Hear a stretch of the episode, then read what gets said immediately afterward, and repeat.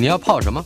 要泡茶、泡咖啡，可不要泡沫经济；要泡泡糖、泡泡澡，可不要梦想成泡影；要泡菜、泡饭、泡妞、泡书本，就不要政治人物跟咱们穷泡蘑菇。不管泡什么，张大春和你一起泡新闻。台北 FM 九八点一 News 九八九八新闻台，今天进行的单元，我们的老台北。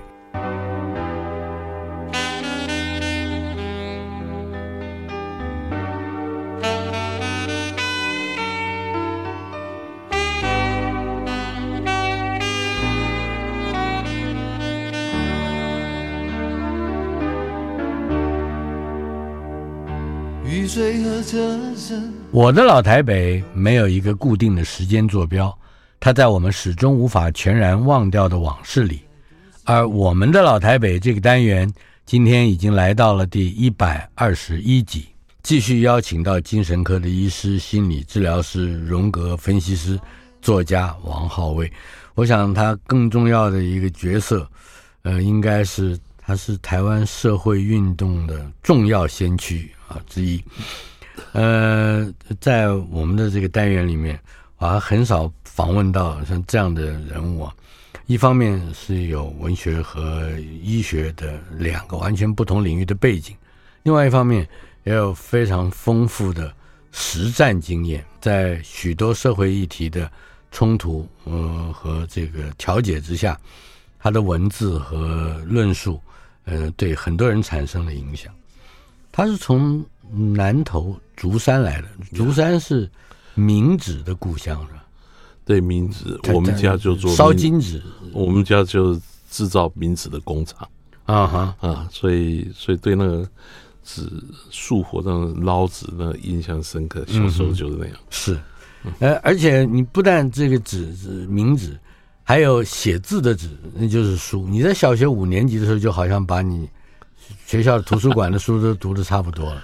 我对，因为我们与那个小学是示范小学，所以有图书馆。嗯，但真的是，我是应该是因为我是在书堆长大的，是因为我出生的时候，我妈妈开了书店，妈妈开书店，因为我爸是在小学教书嘛。嗯哼，那以前书店其实台湾没有什么出版物嘛，那是一两本杂志而已。那最主要是漫画。那另外一个当然卖就卖，我爸爸就用那个那个叫什么油刻。那个那个油印油印纸。写蜡纸了，啊，给有点像是模拟考卷，啊，其实肉体嘛，嗯、啊，那大家都会去买，考一考，考试会成绩会比较好这样。嗯哼，所以那时候主要是漫画书，根据家人传说传说，嗯哼，没我从小就会辨识哪一本是最新的。哦，那因为你知道来了一本最新的，所有的初中同学。都排队要抢着要看谁先到，可是一定要等我看完。嗯，所以每个那一辈的都认识我。即使在嗯建中的时候，已经开始用你自己的话讲是离经叛道，但是这也还是接接受更进一步、比较深刻化的文青感染嘛。是，呃，但是我们上个礼拜特别提到的是，嗯，两个单位啊，一个是岛屿边缘，一个是战争机器。这是把你的文青的特质跟你的社会的参与，特别是现实的或者是政治的某些关照，更加立体化的去实现。谈一谈这两个单位。战争机器比较像童年记的哈，所以那时候。等于说，一开始邵逸德、李尚仁、王俊杰，李尚仁是迷走，迷走，他的笔名叫迷走。他后来在中央研究院吧，历史史语所，史语所。那牙医后来改走医学史，到英国。嗯、王俊杰现在是美台北美术馆馆长，是王俊杰。然后那另外一个林林文琪，林文琪现在是木树文化，是好，等于是他领头羊，嗯。其他邮政明啊，还有一个我忘了，邮政明后来到也走精神科，嗯，呃，大概有一群，我们就常在一起，然后刚好致力于早报需要一个，他需要一个新的东西，所以他副刊，呃，每个礼拜给我们任我们编一期，嗯，所以我们副刊会，比方说是斜着编啊，啊，是这种各种编法，嗯，因为你也知道，就是在视觉上都要有一些突破跟改革。因为王俊杰，你看他现在当馆长，你不要看他道貌岸然，是调皮捣蛋的不得了的。嗯，然 后所以所以那时候玩的很厉害。同样这一群人也一起读书，那有的有，有的没参加，那也因此就有了跟唐山合作，出了一些一系列的呃战争机械。嗯，那那个有什么？我们那时候想法有什么特色呢？第一个，那个时候侯孝贤是被奉为。呃，台湾文化的救星嘛，是。啊，台湾新电影啊等等，那偏偏就是有一群红卫兵，嗯，就是你们这些人 在在在拆解侯孝贤是吧？你们等于是啊，陈国富啊，这都被批的好惨。当时有两个在电影界用的名词，一个叫永侯派，因为有一种喉糖叫永侯力，对，勇敢的勇，喉咙的喉，力量的力，但是你们就。针对这个“永侯立”这个名词，发明了“永侯派”，那你们就是反侯派，以侯孝贤为中心。你觉得现在回头想想，你觉得你们公平吗？是不公平，不公平啊！我现在去看他电影，还是很很尊，还是很崇拜啊。但是那时候为什么会有一个要要反侯的？我觉得这是非常有趣，因为太声音太一致了。啊，你可能就是大家崇拜侯孝贤，或喜欢侯孝贤，好像好像就是非看不可。那我好像他是唯一的电影这样，嗯，然后所以这个情况之下就开始有我们有各种拆解的方式，嗯，举个例子啊，像邻居，你不是那个画画邻居，林是叫邻居吗？他写了一个批评，当陈国富拍了一个国中少女之时，嗯，大家一片叫好的时候，他偏偏就开始。我真的都忘了内容了，为什么批了？但是总之只只记得说晚上到向子龙那里吃宵夜的时候，向子龙说太好了，就是需要你们这种人。他在旁边煽风点火是吧？啊，他也不给送我们几盘小菜，所以就是、嗯。总之，当时的台湾社会。虽然看起来有新的创作的力量对介入，嗯，并且在正在改变那个三厅式电影的市场品味，可是你们还还是不满意。我我们大概大部分都是从阶级、性别、族群，嗯，好，这个问题就是更新的下一波的政治议题了。嗯嗯，因为那时候其实应该说侯孝贤是慢慢的把台湾的 identity 开始建立起来，嗯啊，那是。但是台湾的主流 identity 里面还是有阶级、性别啊、族群的问题，嗯啊，那所以这种情况之下，那当然就很多东西就可以讨论了。嗯、呃，在这个氛围里面，当时好像仍然没有把台湾撕裂的一个状况，跟今天非常不同。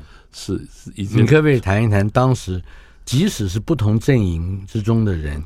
好像也在，尤其对台湾的认同上，也没有被后来的政治操作操作的这么紧迫，甚至是是丑，我认为都丑陋了。我觉得，因为那时候文化确实是本来就边缘，嗯，好，就是那现在文化是被圈养的嘛，嗯，那时候一直离国议会、国家文艺基金会成立。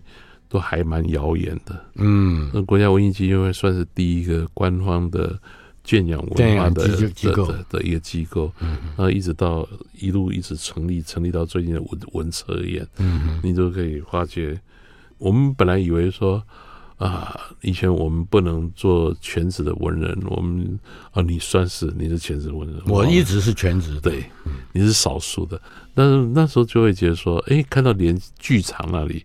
终于开始出来有一群波西米亚，突然开始有波西米亚的氛围，可没多久还是这个体制被收编了，被收编了。嗯，那因为大家都没有这个利益可那个，可是大家其实某个程度是就事论事还是比较多。嗯，那所以所以有些时候可能互相不高兴，可是可是基本上见面了没有没有仇恨，没有仇恨，就是最严重的。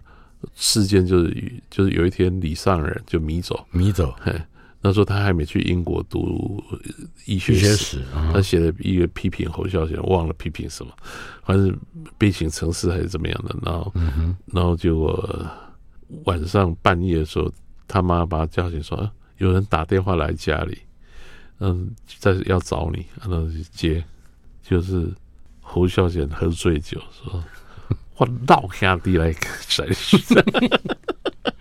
当然，那个也算是一个不满的表达，但是应该也就是开个玩笑。没有，是是真的。不过他气气就过去了，因为我们毕竟是小朋友了。嗯，都是那时候李尚仁才大五大六嘛，那牙医系读的比较久哈。嗯，那当然他大概也不会把名字记住，说真的就怎么样，就喝醉酒了，就像就发泄一下这样而已。嗯，那中间因为这些人在就。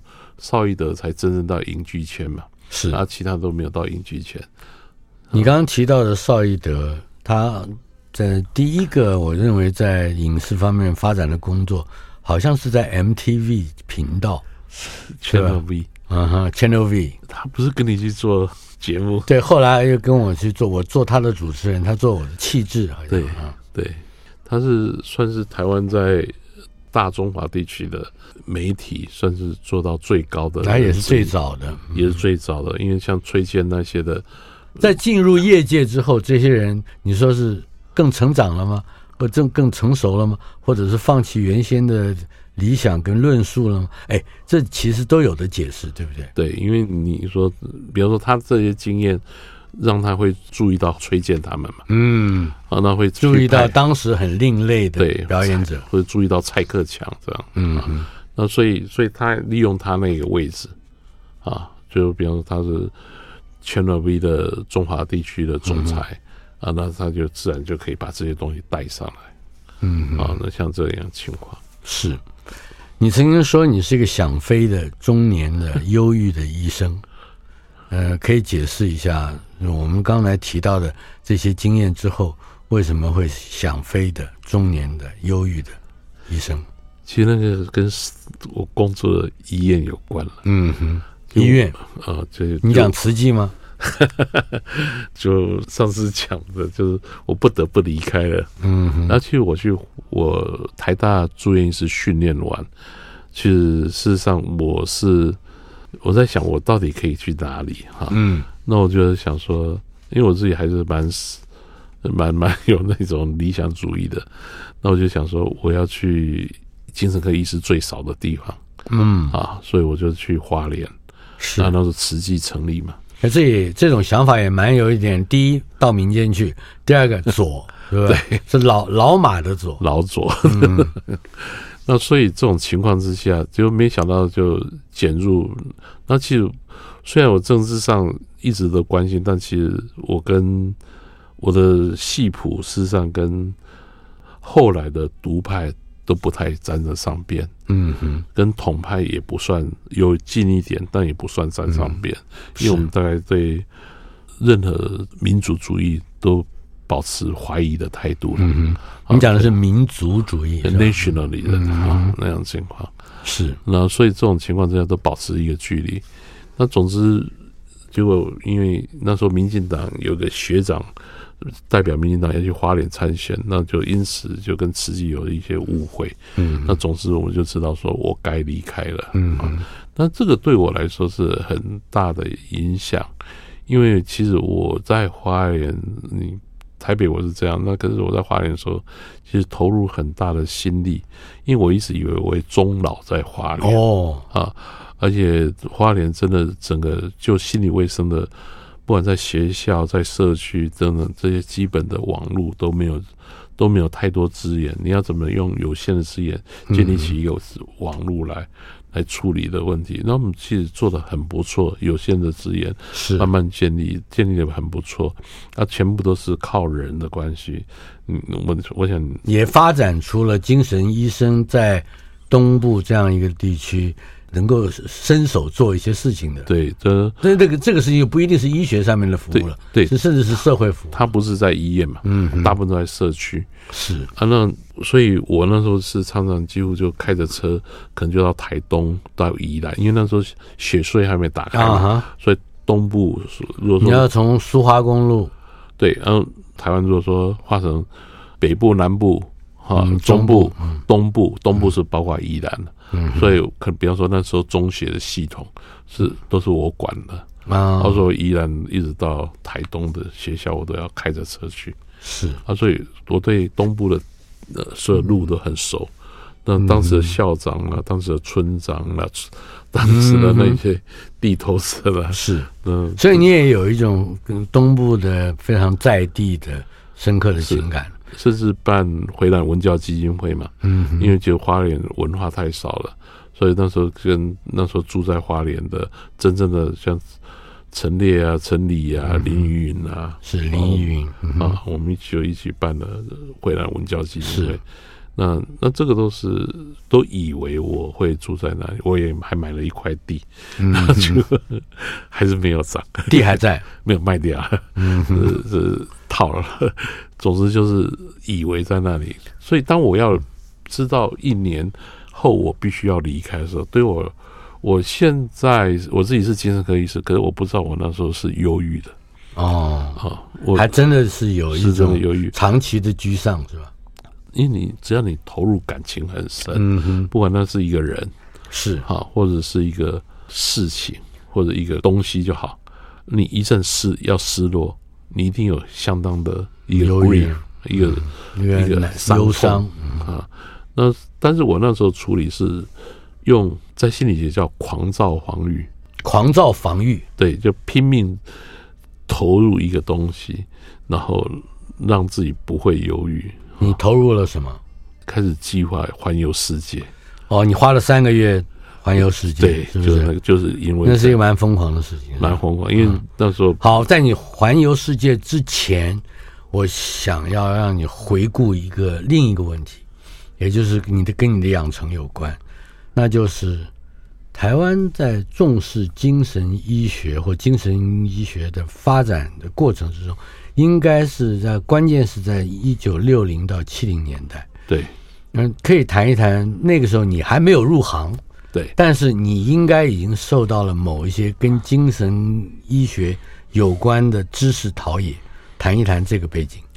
我是你看，我上大学是。呃，一九七八哈，民国六十七年、嗯、是那七八年的时候，我们进去很冲击的一件事情，就是那时候医学系那没多久，我可能没一两年，陈永信写了一本书叫《挥入杜鹃窝》。嗯哼，他是把台湾那时候所有精神病人的收留的，不管是医院或收留所，全台湾这样走一趟啊。他其实是你是不那个是不可思议哈，就简单讲，所有的精神医医院，哎，这真是像样的完全没有，嗯哼，好，那你会觉得病人就是像猪一样被养着，嗯哼，然后这个情形，我们我们就，所以我当我读医学院要毕业的时候，我我因为我当初读医是呃无可奈何的，嗯哼，我高二升高三的最后一刻，我才从甲组。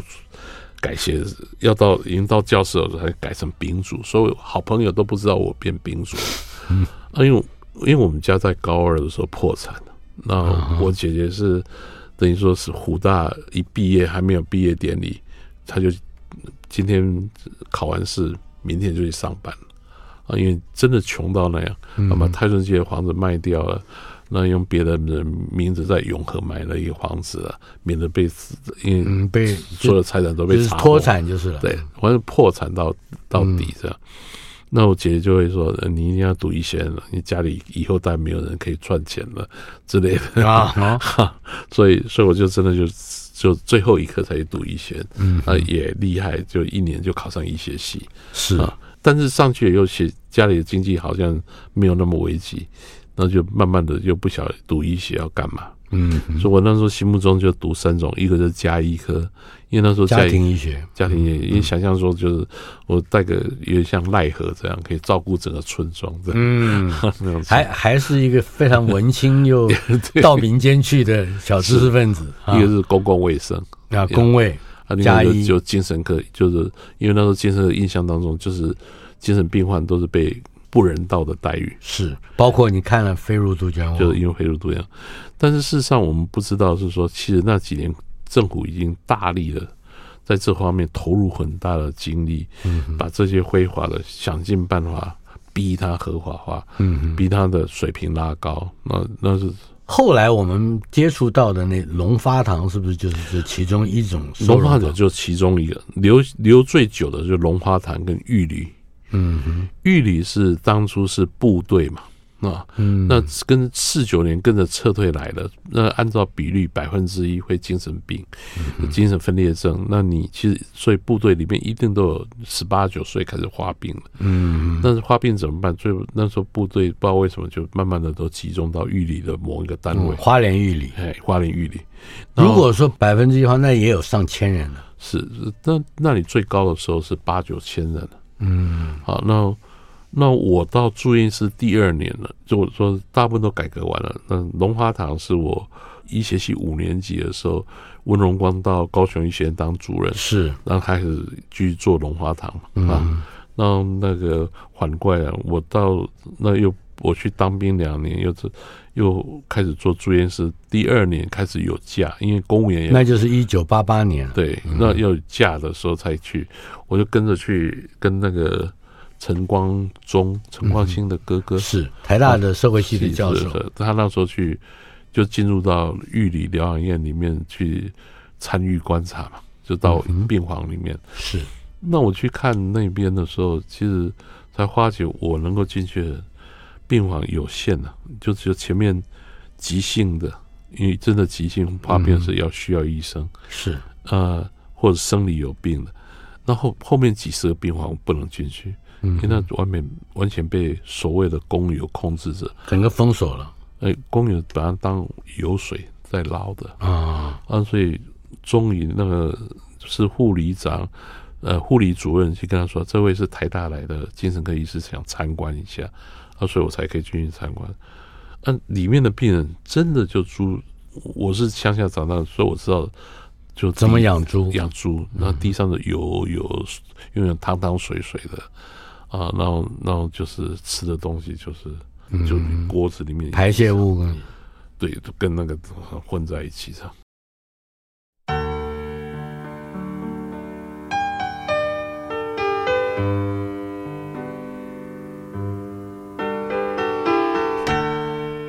我们的老台北邀请到的是，呃，再度来陪伴我们的精神科医师、心理治疗师。作家王浩威，浩威刚才谈到了一个非常严肃而且让人觉得很悲惨的一个故事，那就是玉里，哎，对，这个疗养院真实的情景。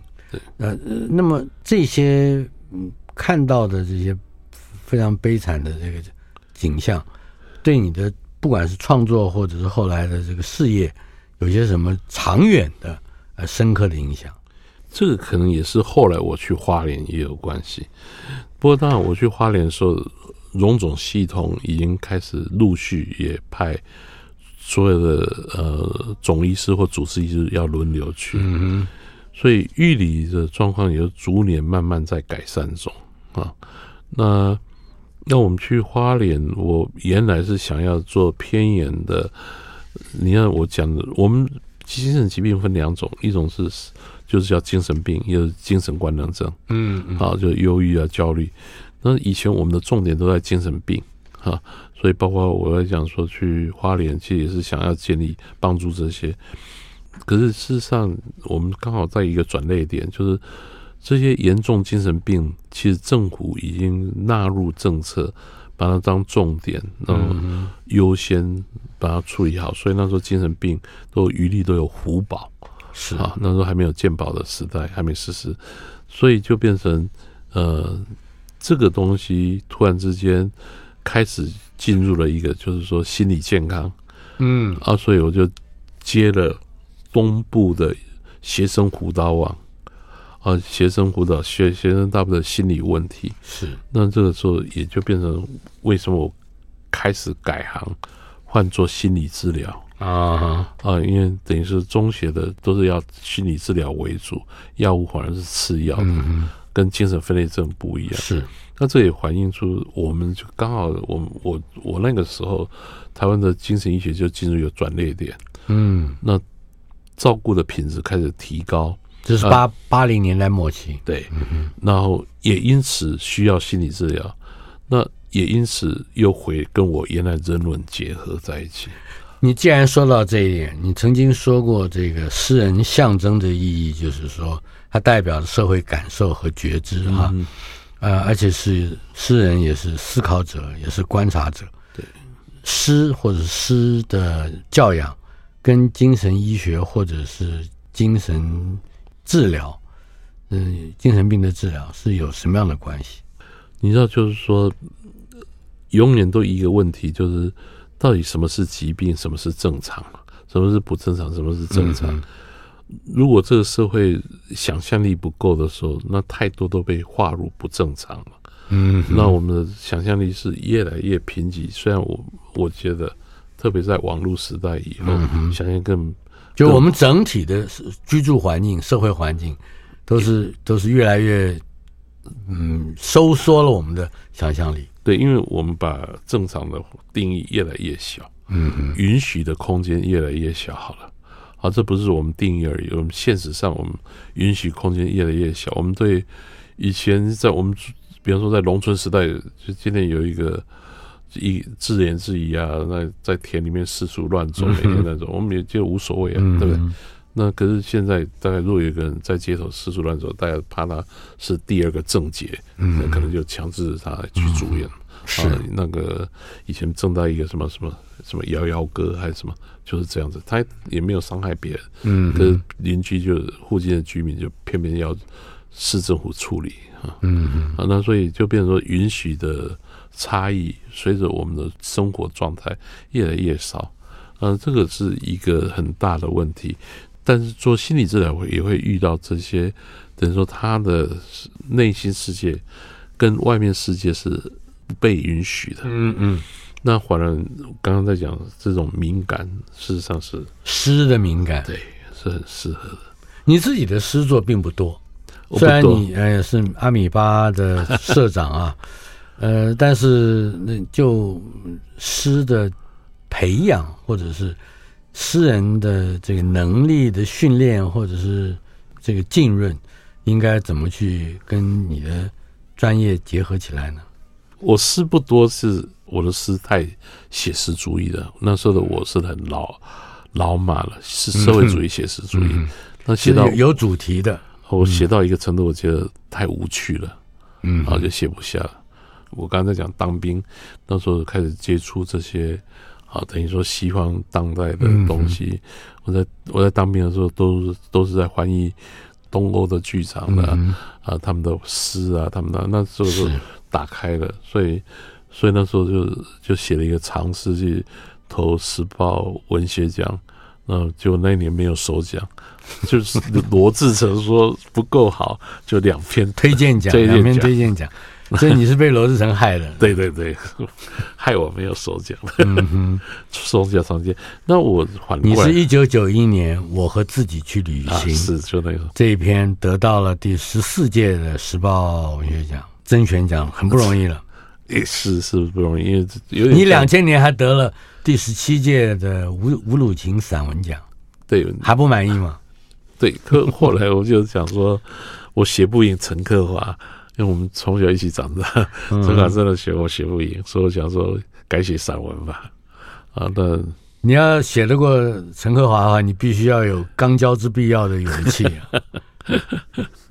那另外回头来看，我们刚刚讲到这个精神科的这个知识的教养啊，我我记得的是六零七零年代的时候，大概台湾的这个各个大小的书局书店。书书报甚至书报摊都会放置着新潮文库的一系列的这种新关关于西洋新知的对。是是译著，其中最重要的一个名字就是弗洛伊德，对，那也是你这一行的祖师之一啊。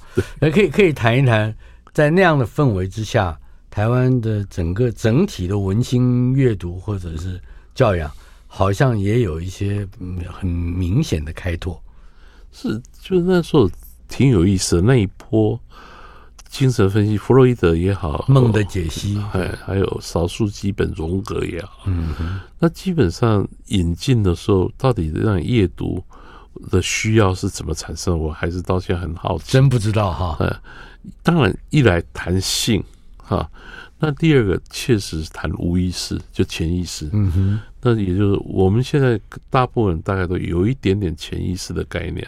嗯、可是我在想，那个时代是一个很理性的时代，所以反过来讲，突然意识到说，因为人的非理性那一部分也是那么有意思。嗯，那再加上你现实的政治不能碰，社会问题不能碰，但是内心世界是可以碰。嗯、啊，所以可能是这样啊，这也算是一个政治上的解释。对，那所以所以也许是这样，所以曾经这些东西，因为包括那时候哲学啊、存在主义啊等等，都有或多或少都有这种特色。它整个的发展脉络好像看起来，第一个是逻辑实证论，之后就是存在主义，对，接着就是梦的解析、精神分析，对，接下来就是结构主义跟后殖民论述等等。对，就是那个，你似乎都参与了，而且都局限在你的文章里面。我就是学杂而不精吧。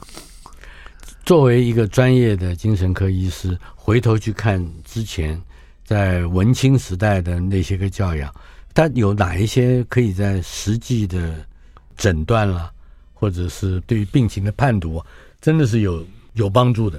有，对就是对那种。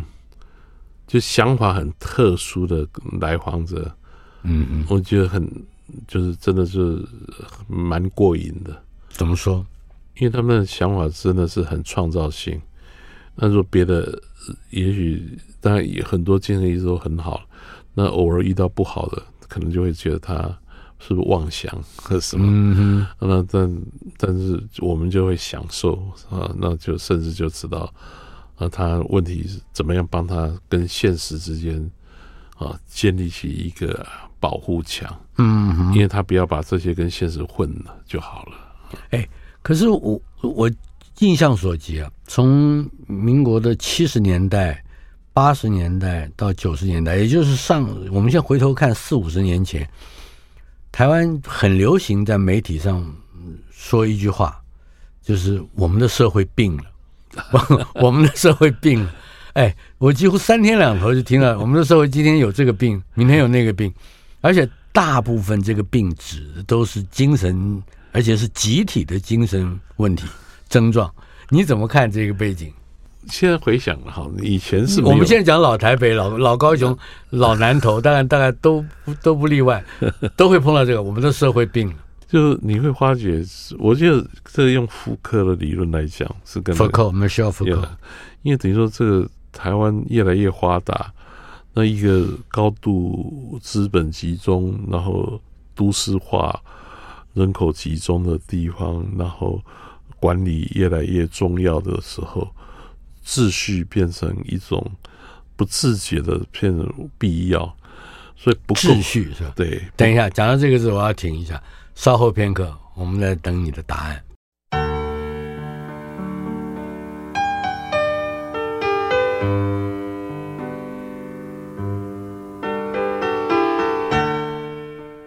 我们的老台北访问的是我的老朋友，也几乎成为我的精神科医师啊。这个王浩威，我我没有找你的原因是因为反正这个社会已经病了啊，大家就一起病吧。呃，刚才提到的正是这个问题。我们的社会病了的这一句话，已经持续的在几十年前讲了几十年，到底是什么病，以及这个病有什么救救的办法啊？还有就是，你刚才也讲到了这个秩序和或者甚至秩序感。对，就是说，事实上被讲说我们的社会病了，其实后面都暗示我说病有很多种状况，嗯、那。我们没办法先具体去把每次讲什么时候讲说我们病了那个背景拿出来，但在我印象当中，几乎暗示着这个社会需要更好的秩序。嗯哼，会需要更好的秩序，也相对来说代表说这个社会需要更有效率，需要更一致。那相对也来说，一些不符合效率、不合符合这一致性的，就要被。淘汰掉，嗯哼，啊，被也就是说，我们更不能忍耐或忍受这个社会目前的乱度。对，其其实社会没有更乱，只是要的那种不乱，嗯哼，更高了，嗯哼，那所以就又有所谓病出来。因为我们也知道，当然没有一个社会不病的，可是病好像这诊断都偏这边，真正的病。都偏着是朝秩序发展，什么官商勾结那些反而不谈了，因为那个才是病啊！为什么没有人谈说那是病？嗯哼，啊，像这样一就是一个问题，反而是社会病了，反而是一种在不自觉要创造秩序的方法。如果是这样的话，呃，过去乡下了啊，特别是对于这个收金啊、呃看亡啊，哎，在乡下的这个，尤其是民间信仰。你有长期的观察了，我外婆就是收惊的，是，哎，那她和现在的精神分析或者是精神医学之间，你可能某有某一些恐怕恐怕谦和的地方，是，就确实是至少外婆这边你有过观察，有过你觉得可以解释的，嗯，哦，方向吗？我外婆我初二初三去世了，嗯哼，所以不敢说有。观察，但是我有观察是，呃，我到花莲以后，哦，嗯、哼。花莲一个慈惠堂，一个石壁布堂，嗯、那有一个千姨、清姨，嗯，啊，他现在也去世了，那他是。迁亡魂是特别厉害的，啊，所以尹清风案命案的时候。那个那时候邵逸德还是还在做白冰冰那个节目，嗯，那白冰冰还带着尹清峰的爸爸太太去那圈王文了。他去的时候，他们找邵逸德还打电话问说到底在哪里？我说我在我在那里等你们，你们车子到，我带你们就过去。嗯 啊，那就是我去看那牵亡魂，其实看到大部分，与其说要签亡魂，大部分都是大家族的不和。嗯，表面上是说啊，我们这个家呃，变成说有什么，比方最近不顺啊，我们希望墓地改一改，啊，跟另外一房就坟地改坟地改，嗯，那另外一房就不答应，那最最后大家就说，啊，那请爷爷出来讲讲话，那就牵亡魂。嗯嗯，那其实那个最主要是大家族已经在瓦解。你可以看得出来，啊，啊，透过这个暂时维持一个平衡，好，这牵亡魂可以帮忙。千千王的仪式可以维系一个大家族的某一些平平和。对，嗯，那所以就变成说，事实上也的确就是，宜德会在去世前，他也提出一个，就是我们的所有的，以及说我们以我们一种在地的本土的观点。所谓的很多心理问题，是你的关系的，或者你我们的生生活都是周边都是一个生态，都是一个关系。那这这生态圈，这个或秩序失去了，乱掉了。嗯，那你要怎样把它找找回到它原来？那就叫一一个生态回到一个平衡的状态。那么就你而言，针对现在你所面对的某一些个别的病例或者是案例，呃，有比较共通的跟社会所谓的病症有关的症状吗？太多了，太多了。就但是大部分来说，大概一个老问题，但是还是一个呃，一直可能继续在延续的，就是个人的意义。嗯哼，好，就是我想分两种，一种是他到中年以后，中年好还是没有个人的，嗯哼，好，那没有个人，那这很惨，没有个人，你就是要靠家族嘛，嗯，可是现在家族也也不能可靠，嗯，就是很他很传统，是。他都为家而生，为家而活，可他让他老了，其实他那个还蛮悲惨。嗯哼，也就是中年以后开始出现自我的这个生命似乎不没有目的了。对，那如果你敏感一点，你会发觉老人溺水在台湾现在增加了。嗯哼，呃，溺水不是意外啊。嗯哼，好，这啊，另外一种是有意识的哈，就是说。也就是说，他有个人意识，他知道说，比方说，他知道说，他不能靠孩子，他应该靠自己，嗯哼，甚至自己要活得有意义。那这个是事实上怎么去寻找这些意义，事实际上是也是一个常常被探讨的。那这个，所以某个程度上，对，蛮有趣的。我我从弗洛伊德走到荣格，嗯，是我对文化议题有兴趣，嗯、啊，那荣格的论述比较可以去讨论文化议题。那反而，可是荣格这些年被喜欢或欢迎，其实很多都是跟中年以后的意义有关。嗯啊，哎，这个很有趣，就是整个社会里面的中年以上的人。有着某一种类似的情境，他就会面对荣格所处理的论述。对，就是他，因为荣格在理论上，他的所谓个体化，也就是你一辈子有不同的境界。其实这又拉回到我们中国，其实传统就有修身养性。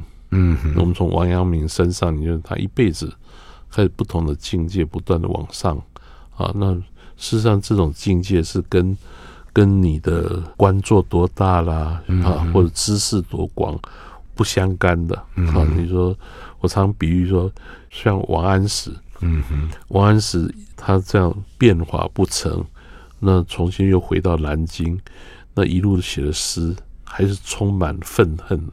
嗯哼，那个王阳明相对来说，或朱熹他们的晚期那个，就真的是一个很自在，嗯，那一部分。而同样都是很有学问或很有成就的，至少在我们中国历史上都是重要人物。是，可是人的境界是不同的。嗯哼，而那个境界事实上是我们在处理中年的以后的追求是可以参考的。年轻人难道没有精神上面比较困处的这种境界上面的问题？年轻人比较现在比较多元化，所以事实上。也是有趣的，就是有一群年轻的荣格粉丝，嗯，因为这个跟这个世界开始开始像你说像魔戒啦等等这些哈，哈利波特这些东西，其实这些都充满了一个新的啊，你自己一个世界，甚至可以说你有你自己一个神话，嗯，啊，属于自己的，属于自己的神话。那其实很多年轻人自己在写，在变成说媒体的现在的多样性，就自媒体化就是一个，你可以很现实、很实际的当网红，但是你也可以就是你在里面写你自己的神话，好，所以就出了很多奇幻小说，哎呀，很棒了。但是好处嘛，就是说他们有这样的空间，那只要他们不要在乎说。要多少观众啊，或者或者有没有人酸他们呢？无所谓的话，那反而就是蛮好的。如果太在乎外界的反应，那就太可怜了。一分钟告诉我，如果是一个长期以来被民粹或者是选举或者是政治议题所操弄而撕裂的国度，如何保有一个个人还能够你认为有趣的境界呢？太难了，我想就保持一点虚无吧，不要对自己相信的东西永远都保持怀疑。好，就是你相信的东西，你一定有幻灭的时候。那幻灭不是不好，是不是代表下一个更一个另外一个境界会来临？所以你不鼓励从事战争的机器。现在战争机应该无所不在，也就是说，你要不断的有死亡才，才才有重生嘛。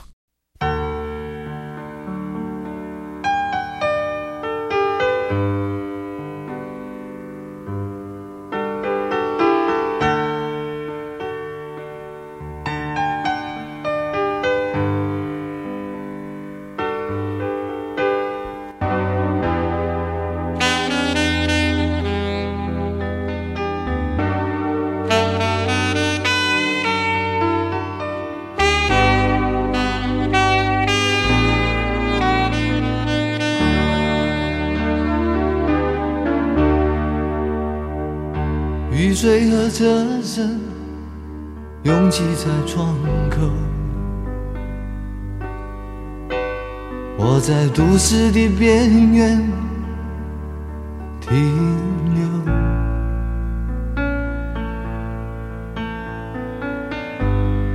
少年的往事在回忆中消失。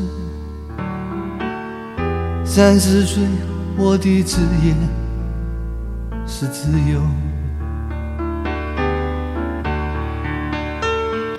勤劳的人啊，无聊的人啊，还有陌生的我，在街头游走。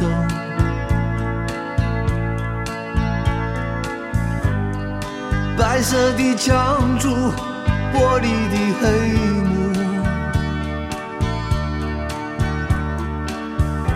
忙着改变社会的任